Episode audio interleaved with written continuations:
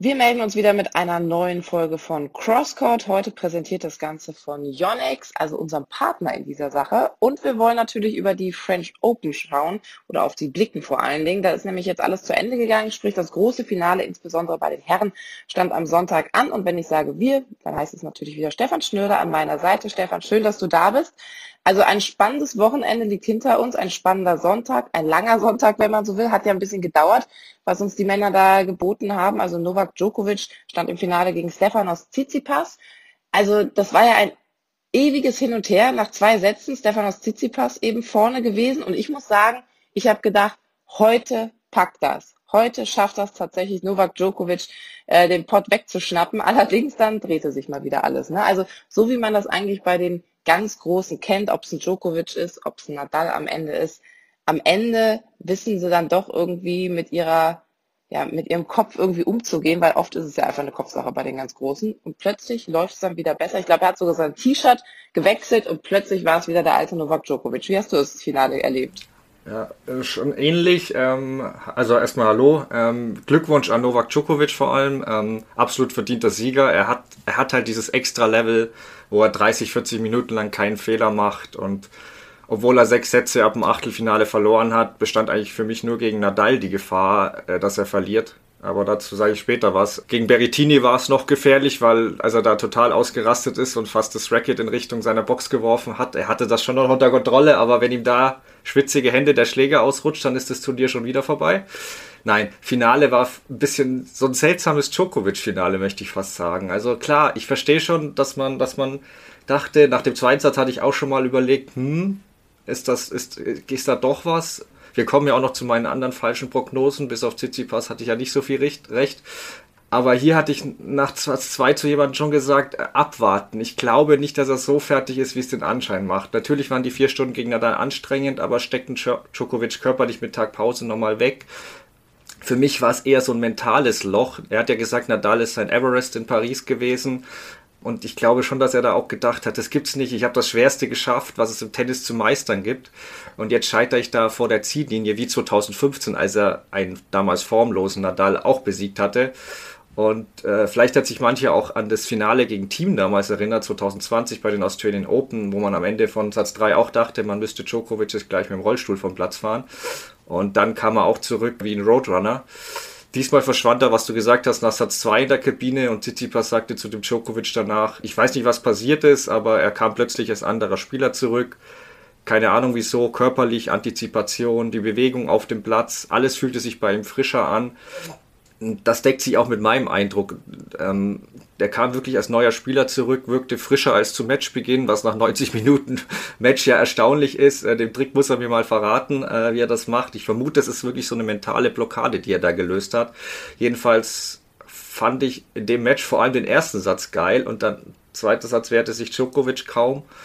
Und in Satz 3 also ich, ich verstehe, dass man nach Satz 2 so das Gefühl hatte, dass das klappt heute mit Tsitsipas, aber ich bekam dann schon schnell das Gefühl so, nee, das wird wieder nichts. Ich weiß nicht, wie, wie hast du den Djokovic vor, nach der Kabine so gesehen?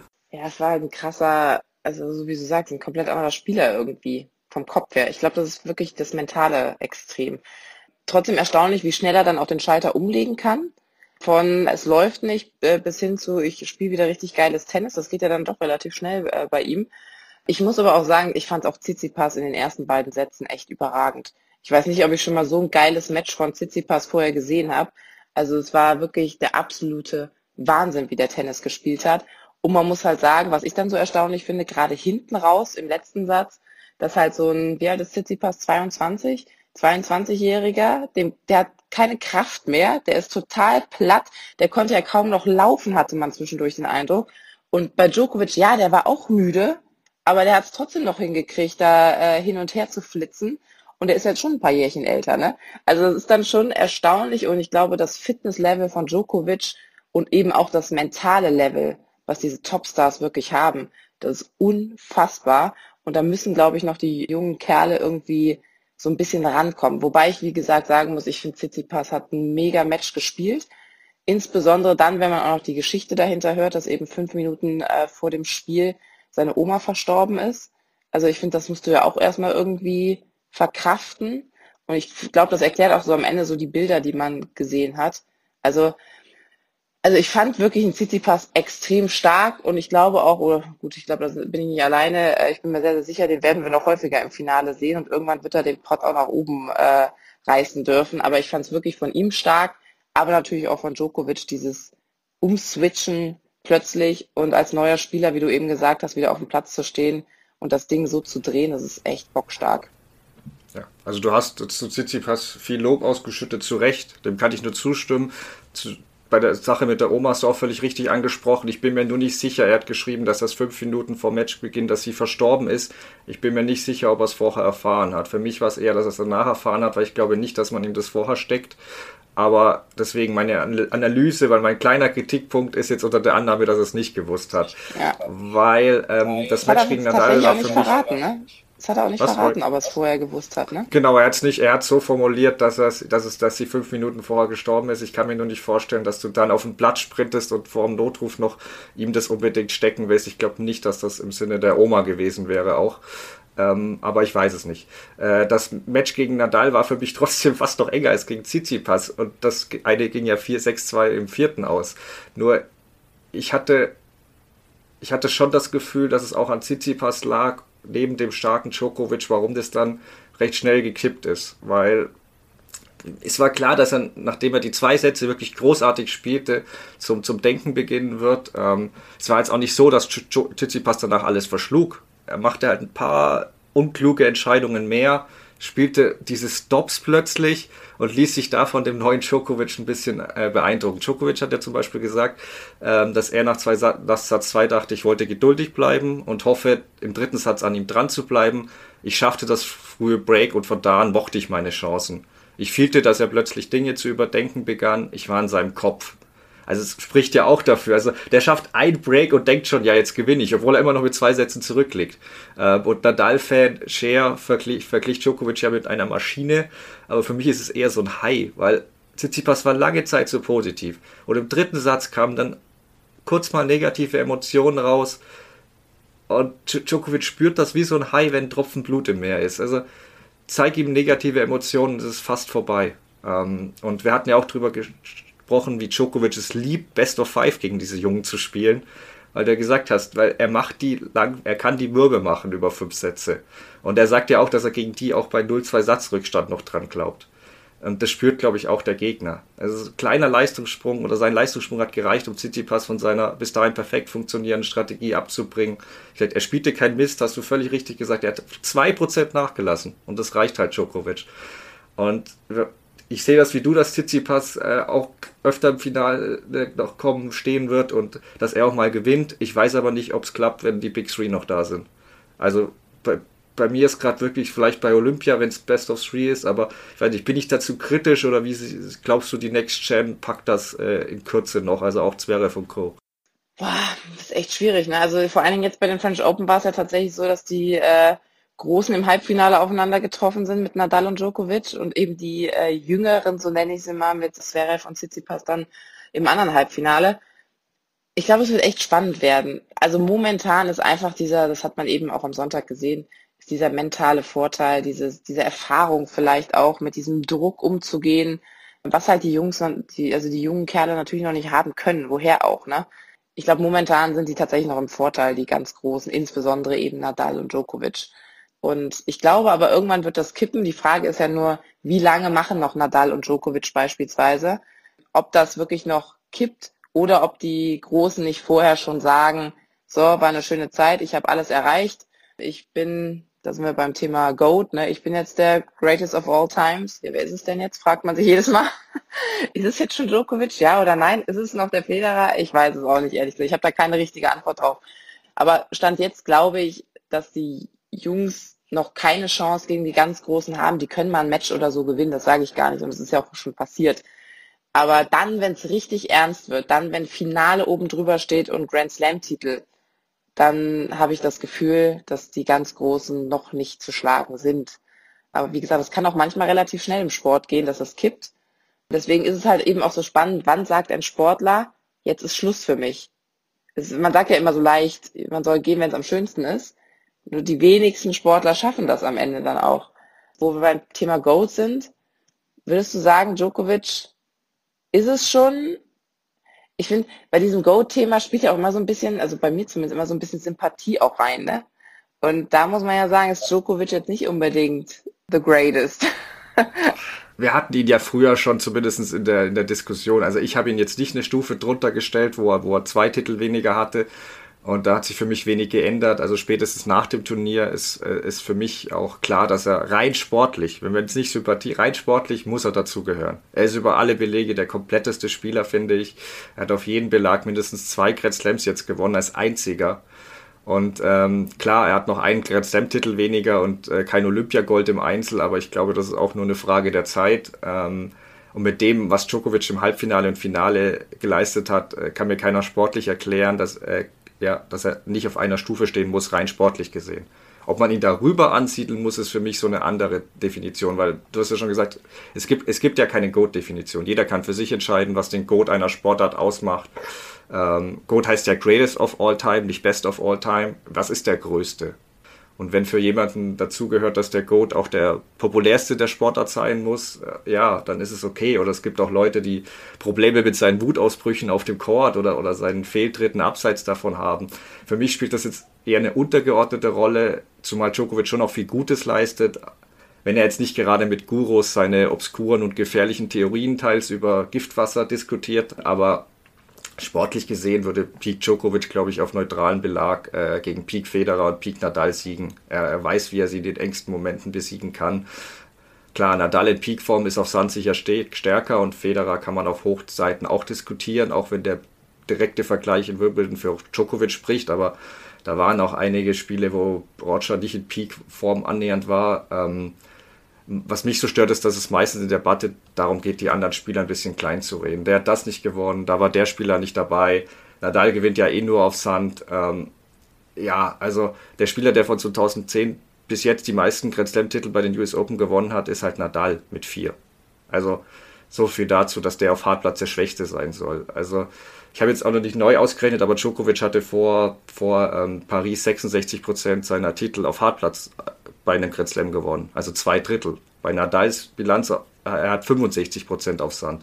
Also es ist ein bisschen, bisschen unfair, finde ich, der Teil. Auch, ich sage jetzt nicht, um Djokovic was wegzunehmen, weil er ist der vielseitigste der drei. Aber nur man kann jede Statistik so drehen, wie sie einem gefällt. Die Gote-Patte trifft meiner Meinung nach nicht nur die drei Größen wie Rod Lever, der hat zweimal den Grand Slam, also alle vier Grand Slams in einem Jahr gewonnen, spielt keine Rolle mehr. Kann er was dafür, dass damals Profis nicht zugelassen waren? Wie viele Titel hätte ein Borg gewonnen, wenn er nach Australien gereist wäre? Wie viel mehr Chancen hätten er, Sampras und so weiter gehabt, wenn, wenn sie die Rundum-Uhr-Betreuung der Profis heute haben? Die können halt bis 40 spielen, weil sie 20 Leute haben, die sich um sie kümmern für mich sind die Vergleiche daher ein bisschen schwachsinnig. Ich kann bei den dreien vor allem nicht einen klar besseren erkennen. Jetzt ist Djokovic sicher der stärkste, aber Federer, der fast 40 Federer ist jetzt auch nicht gerade Peak Federer. Und auch Nadal hatte seinen Peak einfach viel früher erreicht.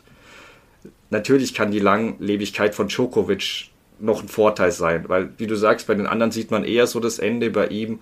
Mit der Fitness und dem Gummikörper, den er hat, könnte der auch mit 40 noch dominieren. Mal sehen sollte er sich noch deutlich absetzen bei den Grand Slams und dieses Jahr den Golden Slam gewinnen, können wir da, überdenke ich meine Meinung vielleicht auch nochmal, aber aktuell sind sie wirklich viel zu eng beieinander. Ich meine, wir vergleichen auch nicht den Koloss von Rhodos mit den hängenden Garten von Babylon. Also es sind alle drei Tenniswunder und ich finde, diese sollte man so genießen, solange man es noch kann und ja, also ich weiß nicht, wie du, wie du das Halbfinale zwischen Djokovic und Nadal gesehen hast, aber ich habe das schon genossen, das Match.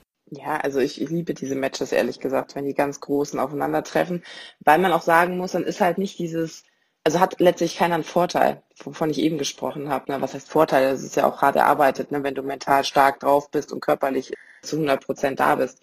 Aber diese Erfahrung, dieses Mentale spielt halt dann keine Rolle mehr, weil beide das kennen und durchmachen und genau wissen, wie sie damit umgehen müssen. Deswegen, ich liebe diese Matches. Gut, wir hatten ja auch am Anfang über Favoriten mal gesprochen vor den French Open und auch während den French Open. Da war ich mir ja schon sehr, sehr sicher, dass Nadal das Ding auch wieder machen wird bei den French Open auf Sand. Aber ich finde, das ist halt dann auch Novak Djokovic, wie du es gerade gesagt hast, der unfassbar vielfältig ist, der eben letztlich eigentlich auf jedem Belag gewinnen kann und der das auch jetzt wieder mal gezeigt hat, ne, dass er auch Nadal auf Sand problemlos irgendwie am Ende schlagen kann. Natürlich hat das gedauert, das Match, was aber dann ja auch schön ist. Ne? Also diese, äh, mal schnell in drei Sätzen. Das wollen wir als Tennisfans auch gar nicht sehen. Gerade nicht, wenn die beiden aufeinandertreffen. Da freuen wir uns, wenn es ein bisschen länger dauert. Deswegen, ich liebe diese Matches, wenn die beiden gegeneinander spielen. Also auch, oder wenn Federer gegen Nadal und so spielt, das ist mir dann, also welche Kombination genau ist mir dann schon fast egal. Ich genieße das auch, so wie du, und vor allem genieße ich es irgendwie noch mehr, weil man eben nicht weiß, wie oft wird es das noch geben. Ich finde, seitdem, seitdem man sich so fragt, okay, bei Djokovic bin ich voll bei dir, ich glaube, der wird noch ein paar Jährchen machen. Bei Federer bin ich mir da nicht so sicher, wie lange das wirklich noch so gut geht. Ne, das merkt man ja auch jetzt schon. Das hat man in den letzten Jahren schon gemerkt. Der lässt gerne mal Sachen aus oder so jetzt wie bei den French Open. Dann sagt er, ah nee, dann kommt der Rasen und deswegen fahre ich dann schon mal. Und das zeigt ja einfach, der kennt seinen Körper zu 100 Prozent und der weiß, was er dem Körper zumuten kann und was nicht. Und da bin ich mir nicht sicher, wie lange das noch gut geht. Und bei Nadals Spielweise, die ja unfassbar viel Kraft kostet, also diese, dieses, diese, dieses Muskel, Muskelpaket, was da hin und her geschoben wird auf dem Platz, das ist ja unfassbar.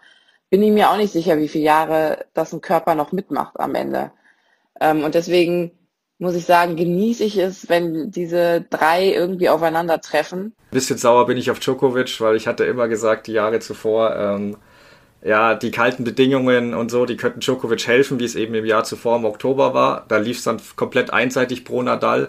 Diesmal sagte ich, die Bedingungen sind egal und plötzlich hat es doch was ausgemacht. Also hat Nadal auch gesagt, wir haben gespielt, als es warm war, haben sie begonnen und da sprang der Ball hoch ab und im Laufe des Matches wurde es immer kälter und der Ball sprang wenig, bekam weniger Topspin und das lag ihm mehr. Er hat auch gesagt, völlig verdient gewonnen Djokovic, weil er besser zurechtkam. Aber 2022 waren die Bedingungen noch egal, weil Nadal eben überragend spielte und Djokovic mit seiner Stoppstrategie daran zerbrach. Diesmal hatte Nadal eben nicht den besten Tag und äh, Djokovic erreichte Peakform und dann ist er als einziger für mich in der Lage, Nadal bei den Bedingungen dann auch zu besiegen, ohne dass der gleich schle super schlecht spielen muss.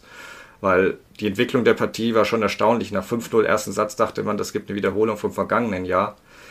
Und ähm, dann steigerte sich Djokovic aber und äh, Nadal ließ ein bisschen nach, wurde vorsichtiger und der dritte Satz war für mich dann der Höhepunkt des ganzen Turniers. Djokovic hat gefühlt 30 Minuten keinen Fehler gemacht. Nadal blieb aber dran, kämpfte sich zurück, ging mehr Risiko ein und dann hat der Satz bei, bei 6-5, was für mich der Punkt des, wichtigste Punkt des, des Matches war, da spielte Nadal erst einen viel zu kurzen Return und geriet danach auch nochmal zu kurz, was Djokovic eben mit einem mutigen Stop außenpackte, der gerade so reichte, wo er davor noch mit den Stops immer gescheitert ist. Ähm, und im Tiebreak hat Nadal dann einfach mies gespielt mit Doppelfehler, Wollefehler und da war Djokovic der mutigere und äh, völlig verdient gewonnen. Also und für mich war der dritte Satz die Entscheidung, weil die 90 Minuten Klar war Nadal kurz in, Führung, weil Djokovic Konzentrationsschwächen hatte, aber der hat danach so befreit aufgespielt. Selbst Nadal war danach dann ein bisschen in einem Loch, weil der wusste auch, wie lang der Weg bei den langsamen Bedingungen gegen, gegen Djokovic ist. Ich meine, der Turnierdirektor hat danach noch gesagt, dass Nadal leicht am Fuß verletzt war. Das weiß ich jetzt nicht, daher würde ich es mal nicht weiter bewerten. Ich denke nur, dass ein Djokovic in Paris auch riesigen Respekt vor Nadal hatten. Deswegen glaube ich schon, wenn er den dritten Satz noch hergegeben hätte, hätte, hätte ihn das auch angeknackst. Also deswegen, da war für mich der ausschlaggebend. Und es war einfach ein weiterer Klassiker der Big Three. Ich freue mich aber dann auch, und da sind wir eigentlich auch schon bei äh, Zverev und Tsitsipas und Co., dass halt die jungen Wilden, so nenne ich sie mal, echt einen guten Job machen sich gut präsentieren, gefühlt immer so ein Stückchen näher ranrücken, natürlich auch Erfahrung dazu gewinnen. Ich glaube, das ist das Entscheidende auch, dass das Mentale auch bei denen äh, vielleicht einfach stärker wird, sie besser mit Situationen umgehen können. Und dann glaube ich auch, dass so ein Zverev, ich weiß nicht, wie deine Meinung dazu ist, aber auch nicht mehr so lange warten muss, bis er dann tatsächlich mal den Schritt ins Finale packt. Stimme ich dir zu. Er ist immer wieder nah dran. Ähm, so, aber in dem Fall hat für mich der Gegner, der Härtetest für ihn gefehlt. Ähm, Zverev konnte durch das Feld durchcruisen und ist ja mal gut, dass er nicht ständig fünf Sätze spielt, aber es war trotzdem, es wäre auch ein harter Dreisatz-Erfolg mal drin gewesen. Aber Nishikori, Davidovic, Fokina davor, das waren wirklich keine Gegner, die waren müde, angeschlagen, die haben ihn überhaupt nicht gefordert und da läuft man halt in Gefahr, dass man dann schon mal schnell anfangs überrollt wird, wenn dann so ein Zizipass kommt und richtig gut spielt. Und ähm, ja, danach wurde Zverev mutiger und äh, kämpfte sich zurück, aber ich weiß nicht, also da hat Tsitsipas auch schon ein bisschen die Kraft verlassen, was für mich schon Indiz für das Finale war. Ähm, und im fünften Satz hätte Zverev dann mit dem Break auch den Satz zumachen können, aber auf wie gesagt, ich bin mir sicher, dass Tsitsipas gegen, gegen, gegen Djokovic alles Break kassiert hätte, aber Zverev schafft es da manchmal nicht so zu, zuzupacken und den letzten Schritt zu gehen. Und danach schöpft er neuen Mut und holte sich das Ding. Und Zverev muss sich jetzt nicht grämen, weil den Sieg hätte er nicht geholt gegen Djokovic. Ähm, Glaube ich nicht, da wäre das gleiche passiert. Nur die Next Gen, also auch Zverev kann so beim Abnutzungskampf, glaube ich, in dem Finale, wie du gesagt hast, auch schon die Big Three noch nicht besiegen, also gerade Djokovic nicht. Daher gutes Turnier für Zverev und jetzt würde ich sagen, Fokus auf Rasen. Mal schauen, was da so geht. Ja, das glaube ich tatsächlich auch. Also bin ich auch mal gespannt, äh, wie er sich da am Ende schlagen wird. Wenn wir vielleicht noch kurz auf die Damen auch schauen, da muss man ja sagen, ist ja grundsätzlich eine andere Ausgangslage, weil äh, da sich eben nicht die drei Großen vorne festsetzen und immer wieder im Finale stehen. Nee, bei den Damen lernen wir gefühlt bei jedem Grand Slam Turnier neue äh, Mädels kennen die es dann irgendwie mal schaffen, da vorne mitzumischen.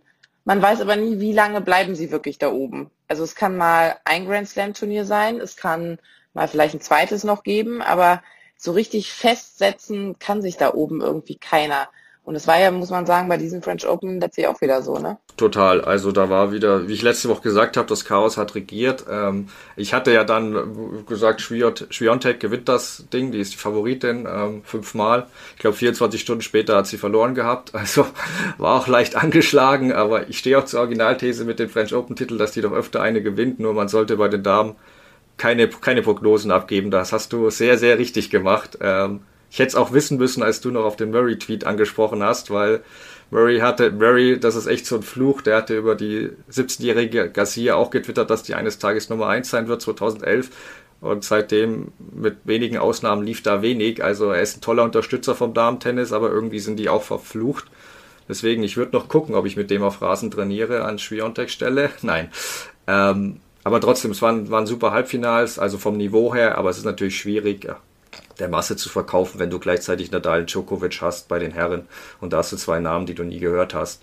Ähm, Krejcikova ist aber eine tolle Geschichte, ähm, auch mit dem Hintergrund ihrer verstorbenen Mentor Mentorin Jana Nowotna, die ja schon gegen Steffi Graf im Wimbledon-Finale, ich glaube 93 war es, ähm, gespielt hat. Also schon eine schöne Geschichte, wie so eine vermeintliche Doppelspezialistin, die halt 25 ist und nie den Durchbruch auf, beim Einzel schaffte.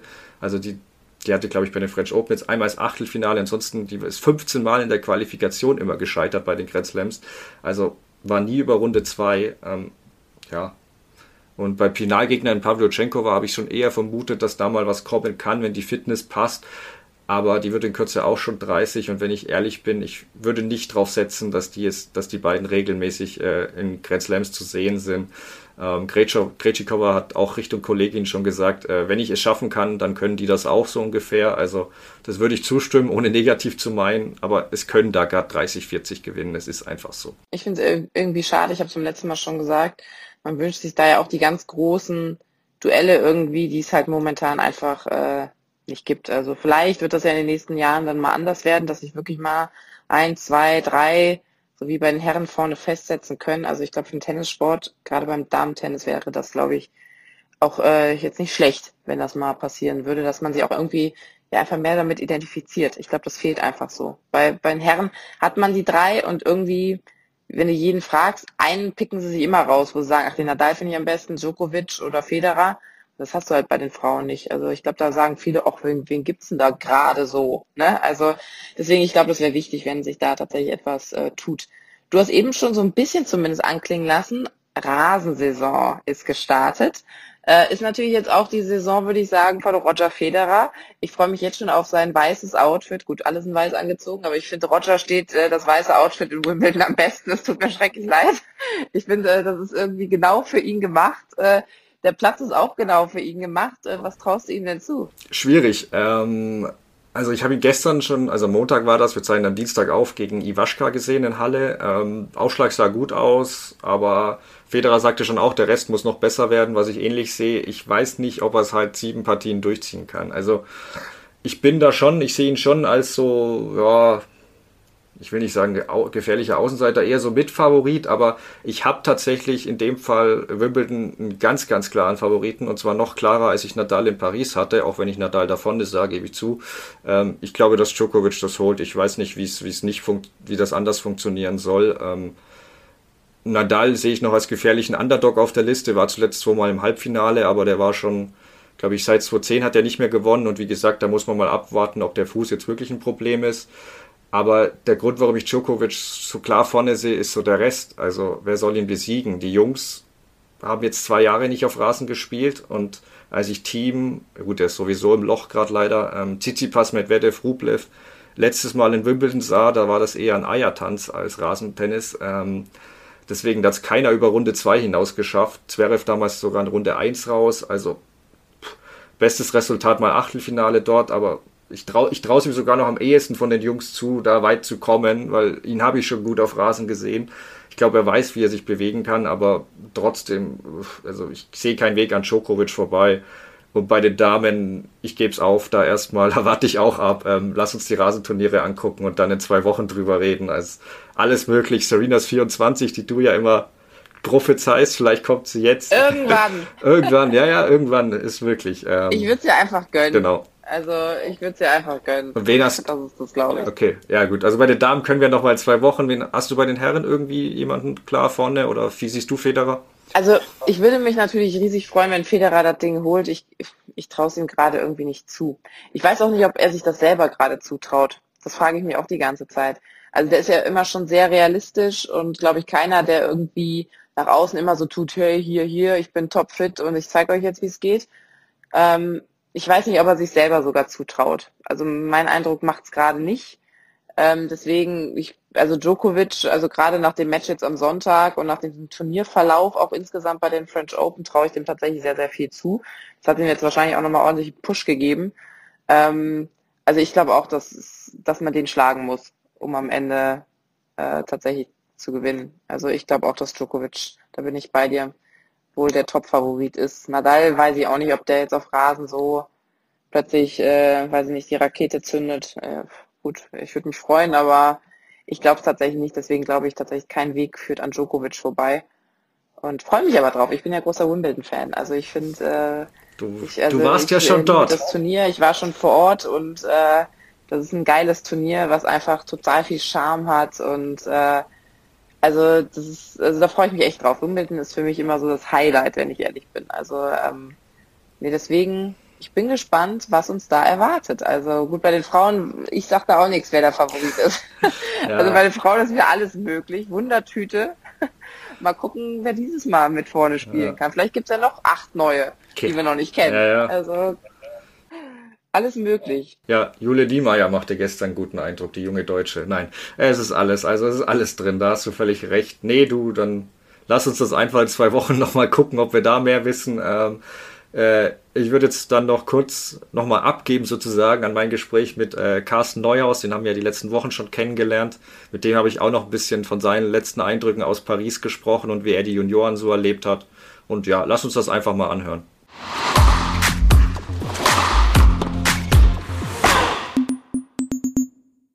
Bei mir jetzt wieder Carsten Neuhaus, Tennis Promotion Manager bei Yonex. Carsten, du warst jetzt eine Woche vor Ort in Paris. Äh, welche Eindrücke hast du da gesammelt und auf was dürfen wir uns freuen, wenn wir 2022 ja hoffentlich wieder selbst vor Ort sein dürfen? Hallo zusammen. Ähm, ja, also ich muss sagen, ich war das erste Mal in Paris seit äh, ja, fünf Jahren und äh, es ist unglaublich, was in den letzten Jahren dort passiert ist. Ähm, es gibt ja, fast keine, keine, keine grünen Zäune mehr, wie man sie von früher ja. kannte. Das ist alles betoniert. Äh, hinter dem Suzanne Lonlen gibt es zwei Showcourts, da wo früher nur Practice Courts waren.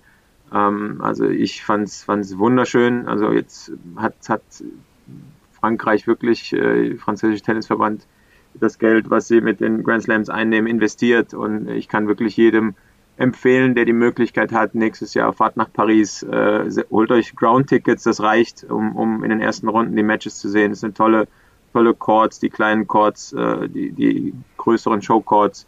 Ähm, die Stimmung ist, ist jetzt schon gut gewesen und ähm, ja, ist einfach ein, ein toller Ort, äh, dorthin zu gehen, um, um, um tolles Tennis zu sehen. Also ich bin nach wie vor begeistert und ähm, ja, es war, war ein, ein guter Restart für, für den Tennissport auf dem, auf dem Level, würde ja. ich sagen. Also ich freue mich auch schon und hoffe darauf, nächstes Jahr wieder in Paris sein zu können. Ähm, dann lass uns auf eure Athleten blicken. Der hast du ja vergangene Woche gesagt, insgesamt eher enttäuschend, aber er hatte auch Lichtblicke, wie Sidanzek dieses Halbfinale erreicht hat oder Rybakina im Viertelfinale. Äh, wie fällt so dein Fazit des Turniers aus?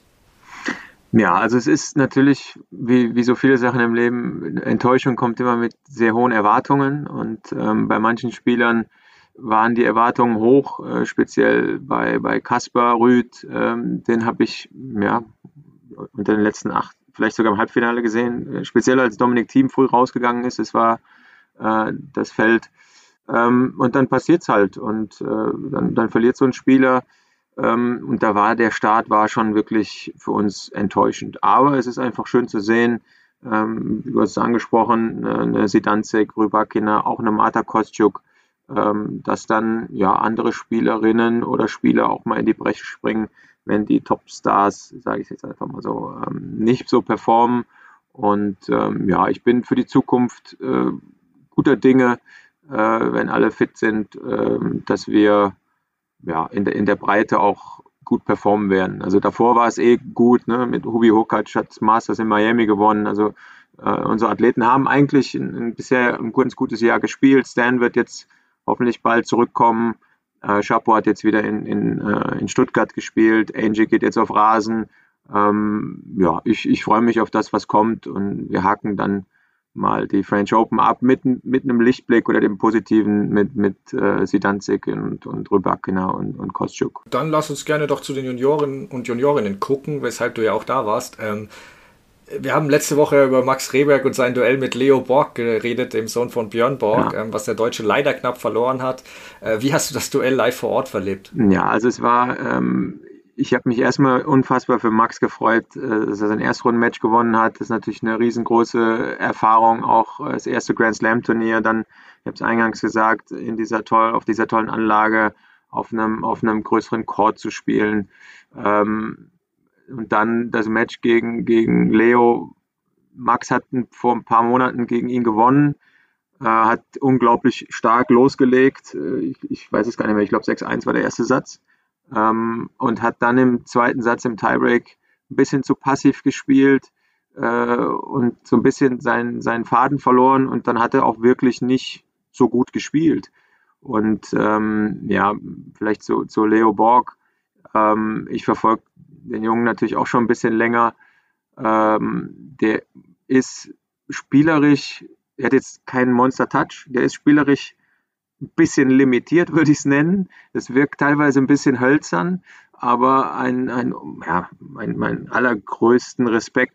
Ähm, man muss sich das einfach mal vorstellen. Ja, du wirst geboren, äh, der neue Messias. Äh, Björn Borg war, war so, so ein großer und wenn du mit dieser Bürde, mit diesem Namen äh, bei einem Turnier an den Start gehst, ist es unglaublich. Also der Bursche hat, hat mehr Pressure äh, als alle anderen, die da an den Start gegangen sind und, und äh, dann solche engen Matches äh, zu, so gut zu spielen und mental so tough zu sein, das ist aller Ehren wert. Also der kompensiert so ein bisschen das, äh, das, das kann Tennis spielen, ne? also das ist jetzt nicht die Frage, ja, aber ja. dieses spielerische ja. Defizit den anderen gegenüber mit einer unfassbaren Toughness mental und ähm, das kannst du, weiß ich nicht, ob das, ob du das lernst, weil du der Sohn von Björn Borg bist, aber damit umzugehen, ähm, das ist, das war schon krass. Er hat dann leider Gottes äh, aus seiner Sicht äh, gegen den topgesetzten Chinesen auch im Tiebreak im dritten verloren. Ja, ja, ja. Ähm, ich, ich weiß nicht, wo da die Reise hingeht. Der wird, wird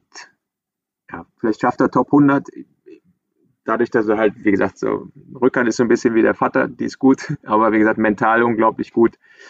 Ja, und, und nochmal zurück zu Max. Ich, ich glaube fest dran, Max wird seinen Weg gehen. Das war eine gute Erfahrung. Ähm, er wird Wimbledon und die US Open, glaube ich, spielen. Und da bin ich mal gespannt. Ähm, ja, aber das war, war ordentlich. Bei den Junioren waren, waren vier Franzosen im Halbfinale. Ähm, da spricht dann auch, ich habe es auch da am Anfang mal gesagt, die, die Heimvorteil. Heimvorteil und wenn man so eine Anlage im, im ich weiß nicht gar nicht, ob man mit Millionen hinkommt oder ob es schon ein Milliardenprojekt ist, ähm, ja, dann, dann hast du natürlich auch finanzielle Möglichkeiten ähm, und Trainingsbedingungen zu schaffen für die Jungs. Also vier Franzosen im Halbfinale, das war auch schon, war schon nicht schlecht. Bei den Damen war aber auch eine junge Deutsche gut, äh, die bis ins Viertelfinale kam, Mara Gut. Mhm. Ähm, ja, was ist das für eine Spielerin? Was können wir uns da erhoffen? Mara ist ähm, eine, eine, wirklich eine interessante Spielerin. Die ist sehr, sehr komplett. ähm, ist, ist eine sehr, sehr gute Matchspielerin, wirkt immer so ein bisschen unscheinbar, aber ähm, ich war bei ihr bei jedem Match äh, vom ersten bis zum letzten Punkt dabei und habe sie auch zum ersten Mal über, über so einen längeren Zeitraum im, im Match mal beobachtet. Und ähm, sie ist sehr tough, äh, sie, ist, sie hat eigentlich keine große Schwäche. Ähm, und ja, also ich bin da wirklich mal gespannt. Sie ist eine von den Spielerinnen, die auch im Textil und Schuhen äh, von uns vertreten ist und ähm, ist Teil des Porsche Junior Teams und ich ja, ich möchte jetzt nicht den Druck schon wieder ja, ja, so, okay. so groß machen, aber man, man muss ihnen allen Zeit geben. Genau, ja, und sie ist eine von, von, äh, von vielen guten Mädels, auch in dem Jahrgang und in dem Jahrgang drunter, die wir haben. Und das war ein, war ein gutes, ein sehr gutes Turnier. Auch da nochmal, man muss mit dem Druck umgehen, das hat sie super gemacht und hat dann, ja, da waren ein paar blöde Bälle in dem Match, wo sie verloren hat, war, man sagt es als Tennisspieler, man nörgelt immer, aber äh, das habe ich selten gesehen, dass es 30, 35 Unlucky Shots, Linie, Netzroller, knapp aus. Also da, da ist einfach auch, es war so ein Tag, da, da ist alles gegen eingelaufen, das merkst du dann irgendwann. Und das hat sie trotzdem jeden Punkt wieder neu gespielt. Also Mara bin ich, bin ich guter Dinge und, und bin mal gespannt, wo, wie, wie sie sich entwickeln wird in den nächsten Jahren. Das werden wir weiter verfolgen. Was auffällt, ist aber auch äh, diese Athletinnen aus Tschechien. Also woher nimmt dieses Land, also im Vergleich zu Deutschland, recht kleine Land, ständig seine ganze Spielerin? Ich finde das echt bemerkenswert. Also erst dachte man, ja, Kvitova, Schawaschowa und so weiter waren goldene Generation, aber die produzieren ja ständig neue Krejcikova, Vondrushova, Mukova und bei den Juniorinnen waren ja jetzt auch schon wieder äh, sehr gute am Start. Ja, also wenn man es wüsste, könnte man es ja kopieren. Vielleicht haben sie ja einen, haben sie einen Zaubertrank irgendwie. In, in, äh, es, ich kann es nicht erklären. Also es gibt ja Länder, äh, Italien hat unfassbare Herrenspieler und, und ja, ja. Juniorenspieler.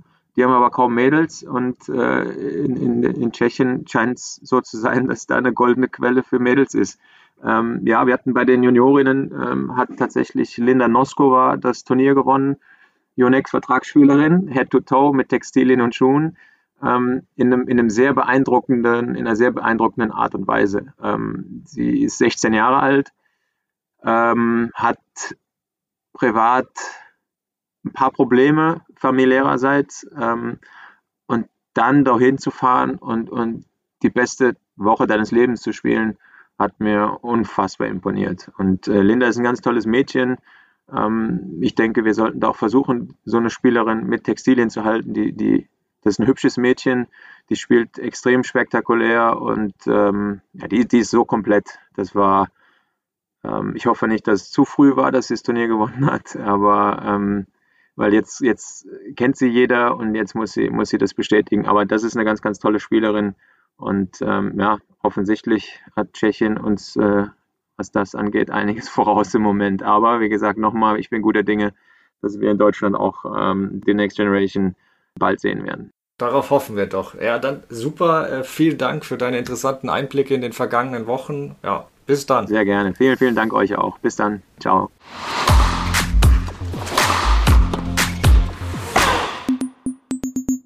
Ja, danke euch beiden für diese Eindrücke. Danke dir, Stefan. Hat wieder Spaß gemacht. War wieder sehr interessant. Wie gesagt, das nächste Turnier, über das wir sprechen werden, ist Wimbledon. Heißt, nächste Woche machen wir ein kurzes Päuschen. Ne, tut Roger Federer gut, ein Päuschen zu machen und die Füße mal hochzulegen, tut uns aber auch gut.